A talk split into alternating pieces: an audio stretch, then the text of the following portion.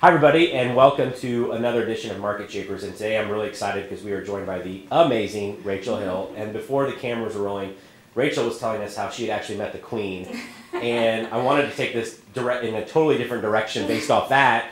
But I thought it was really neat. You actually compared meeting the Queen and meeting Ebby Halliday it's kind of the same experience for you. So I thought you know I just reshare that real quick because I thought yeah, that was really interesting. I, I um, finished Ebby school and on the Friday she came to have lunch with us and I just remember the emotions of meeting her was like when I met the Queen. Yeah. She had that aura of, of specialness right. about her that that was really amazing and she really touched me and I remember you know chatting with her and she signed a book for me and we had a photo and I just remember thinking you know I want to do you proud like like you do you know with your royal family. I mean, yeah. You know, it's, it's something special, and I just think that. Um, yeah, I think it's neat. I think it's really neat that you said that. Really, that no, no, no. Yeah, it just makes good. me I, I, thought it was really. I thought it was. A, I thought it was a neat thing to say. You mentioned, you know, she was the queen of real estate, and, and you had met the queen, queen, and so I thought it was interesting that you had actually met the queen too. So yeah, I kind of felt like I'm not worthy of interviewing at this point. So, oh my gosh. Um, okay, so we'll jump into what we're here to actually talk mm-hmm. about when you and I started discussing doing a session like this together, mm-hmm. you had mentioned you wanted to talk about working with buyers. Yeah. And that really struck me. And not mm-hmm. that I wouldn't expect you to, you know, not be working with buyers, but a lot of people want to jump into listings or marketing. And so the mm-hmm. fact that someone of your caliber wanted to talk about working with buyers, I was kind of curious about why that particular topic was something that you wanted to share with everybody. I love working with people. And I think with a seller, you don't get to spend as much quality time with them because you obviously list the home, you get the house ready, you do you spend a lot of time prepping the house, and um, then once it's on the market, they're being kind of pushed out of their home for showings and things like right. that, and you really have a lot of email, or maybe phone calls, but not one-on-one time. And I think it's all about the journey. Working with a buyer is um, you get to spend a lot of one-on-one time with them. You get to understand them, get to know them, um, and you get to kind of work on their wish list and bucket list of what their dream yeah. home looks like. And it's special. It's special being part of that journey. Right. We talked a little bit about you know it's it's obviously great working with with either side, mm-hmm. but certainly with the, when someone's listing their house, there's so many moving parts and stressful parts. Mm-hmm. Working with the body right? you are kind of more on that joyful side of the spectrum a little bit. Yeah, I yeah. love I love that. I love um, I love getting to know people, and then I love that they tell you one thing. Mm. And then you pick a wild card out for them. So I always let them pick the houses. Like right. I critique their lists and let them pick by hearting it in through the portal and then I pick a wild card because by then I've got to know them by taking them out and listening to them and having conversations with them and they always buy my wild card. Yeah. So, so it's a real treat. yeah, that's interesting because people talk about like when you have your first meeting with the buyers, mm-hmm. they talk about what they're looking for, like mm-hmm. you know the mm-hmm. parameters of it. But mm-hmm. what they end up with is sometimes something very different. Very different so yeah. talk to me about that skill set you've developed, where you're hearing what they're saying, but maybe you're hearing the undertones or the subcurrents on what you think they're actually going to really like at the end of the day. Well, I think a lot of times when you work with buyers in this area, it's very transitional. Mm-hmm. So they may be coming from acreage properties, maybe they're coming from historical homes, or you know, it can be very different. Right. Like I have a client right now that's coming from a five acre tree lined property. And they're moving here and having to bring 300,000 more to their budget than what they're selling their home for.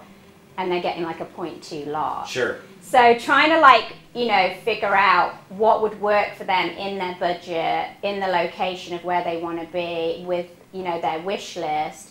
So then you go and find a greenbelt lot with trees, and yes, it's only a point two, but it gives them that sense that they were familiar with. That they're yeah. familiar with. So it's you know they were like, no, we have to have a half acre or an acre lot, and then I go and take them a point two on a greenbelt, and they're like, oh, this has a sense of space. Sure.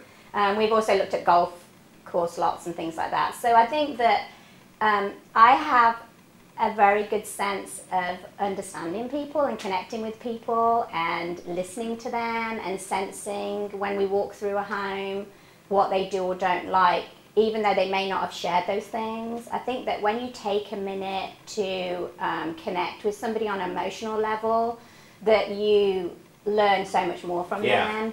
And so I definitely always take a step back and just watch their body language when we're going through the first set of homes when we've first gone out looking.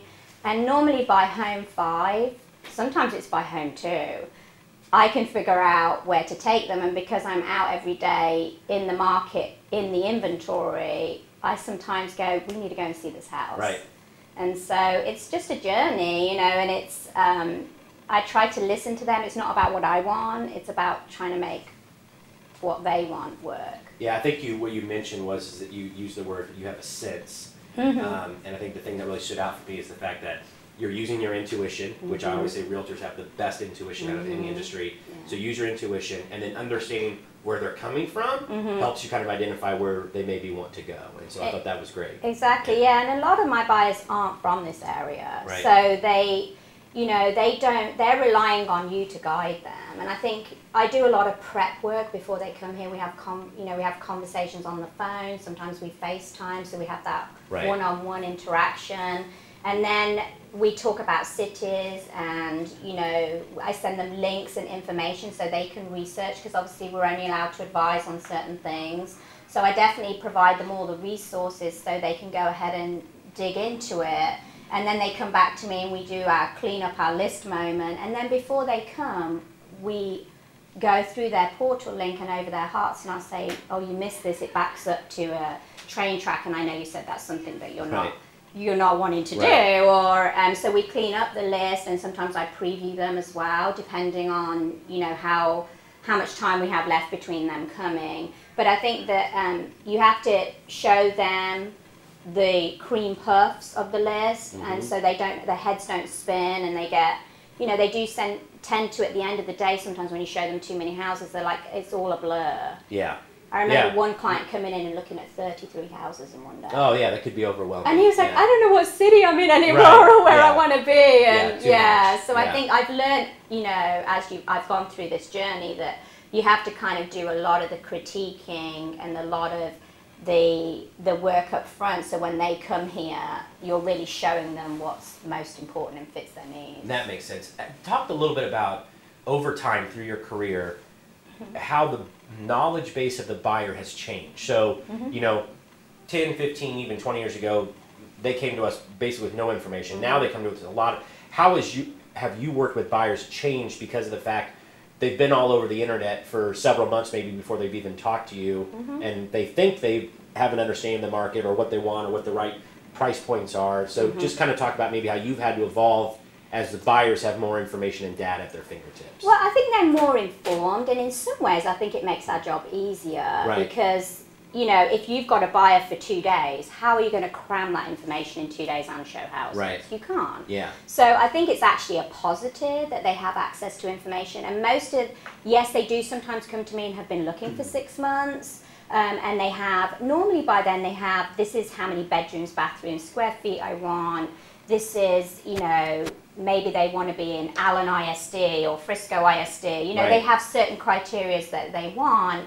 But then I still bring them when they arrive into my office and I have a buyer's information pack that I build to the discussions that we've had and to their wish list and we go over that information and they always find value in that. Yeah. So it's it's things that maybe they haven't looked at like I give them the tax rates for the cities or the school magazines, and they may have looked at the ISD as a whole, but they're particular about an elementary school and they Right. get to see the ratings through the magazine and things like that. So I think that you can always add value, um, and I think that, you know, you're out there every day with the products in the neighborhoods, uh, you know. I have a client that loves to run, so I took them to the Tribute because it has a rubberized pre-lit running path. You know, they didn't know about the Tribute. Right. So you always can find a way of adding value and being the expert in the market. They are, they are informed, you are right, but I think it's a positive thing, not a negative. Yeah, I mean, I, I think part of it too is there's so much information out Mm-hmm. there and data that they can now they can get access to, but how do you make it real? Like, how do you Mm-hmm. then take that data and apply it to the actual home that I might buy? And I Mm-hmm. think that's where your role becomes so so important. Um, so working with you obviously is a very um, I would say curated experience. And so at the end of the day, when a buyer has finished working with with Rachel Hill, what what is the experience that you're uh, trying to deliver kind of at the end of the day? I think it's interesting. You, you don't often realize how others see you, Right. but the biggest thing that clients have told me is that you've made me feel like the only client. Yeah. And I think I don't necessarily go out consciously thinking I want you to feel like you're my only client, but the fact that they feel that way at the end of the journey and that I've that I'm their resource. Right. I had a client from seven years ago contact me yesterday, you know, and they contact me every year to help them fight their taxes. You know, can you provide Yeah. some sold comps? And Right. the fact that they still see me as their resource. And I think that's the biggest thing is that you have to connect with them and build a, a, a relationship that's going to last Yeah. The longevity of time and and I do do that I'd be their resource you know they might want to paint a room so they'll call me because they trust my vendors Right. and I don't ever give a vendor's an umbrella that doesn't personally work on my own home That's not. Yeah. Very neat. yeah so, Well, and I think that ties in really well with something that's going on in the news right now, which is you know there's a lawsuit against NAR and a lot of the major brokers.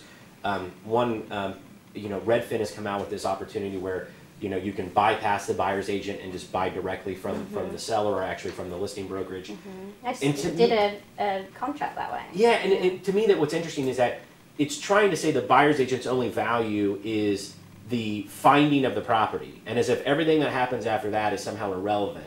So I'm curious to see, like, when you look at the whole buyer journey life cycle, how mm-hmm. much of it really is okay? We found the house, but now we've got to do everything else to get to the closing table. To me, that's also a huge part, if not the most part of value that a buyer's agent brings. It is, yeah. So once we find the house, I go to the inspections. I um, give them advice on what repairs they should ask for because sometimes they'll, I mean, I always let them tell me I want to ask for these four things.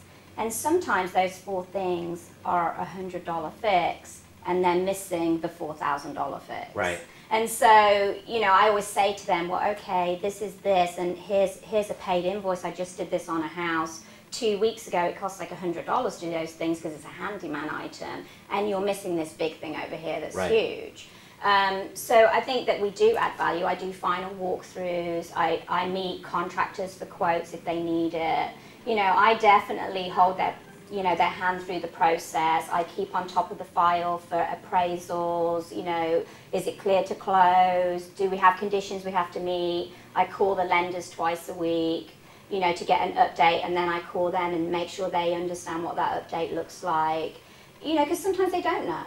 You Yeah. know, they don't understand. Oh, I should have sent that yesterday when they asked Right. me for it. I'm going to send it next week. No, it's time sensitive. Yeah. And so I definitely try to cover all the bases and be kind of the facilitator all the way through the process. Well, and I think it's amazing too because I think when you when you that's such a massive value add because when you look at it about just finding the property, I mean, it assumes the buyer's agent biggest value is access to a car and a tank of gas, and it's really so much more Mm-hmm. It's after essential. that. And then, like you you know earlier you talk, you know, when you talked about the fact that they think they know what they're after, but really when you start digging deeper, they find it's something different. So. yeah, it's really Um, so I want to close with something that you said that I thought was a perfect answer. When I said, you know, why is it you love working with buyers? And you said, what do buyers? they become sellers. That's exactly right. buyers become sellers. and they send you all of their friends and family Right. and colleagues and um, you know so that's how i built my business i started off with buyers Yeah. and you know they became my 100% referral business. Well, we are so thankful that you are here with us. You are such a great ambassador for our company, and I was thrilled to be able to sit down with you today. And uh, I know a lot of people are going to get a lot of value out of this. So, Rachel, thank you so much. thank you it's a pleasure All right. appreciate it Thanks, everybody.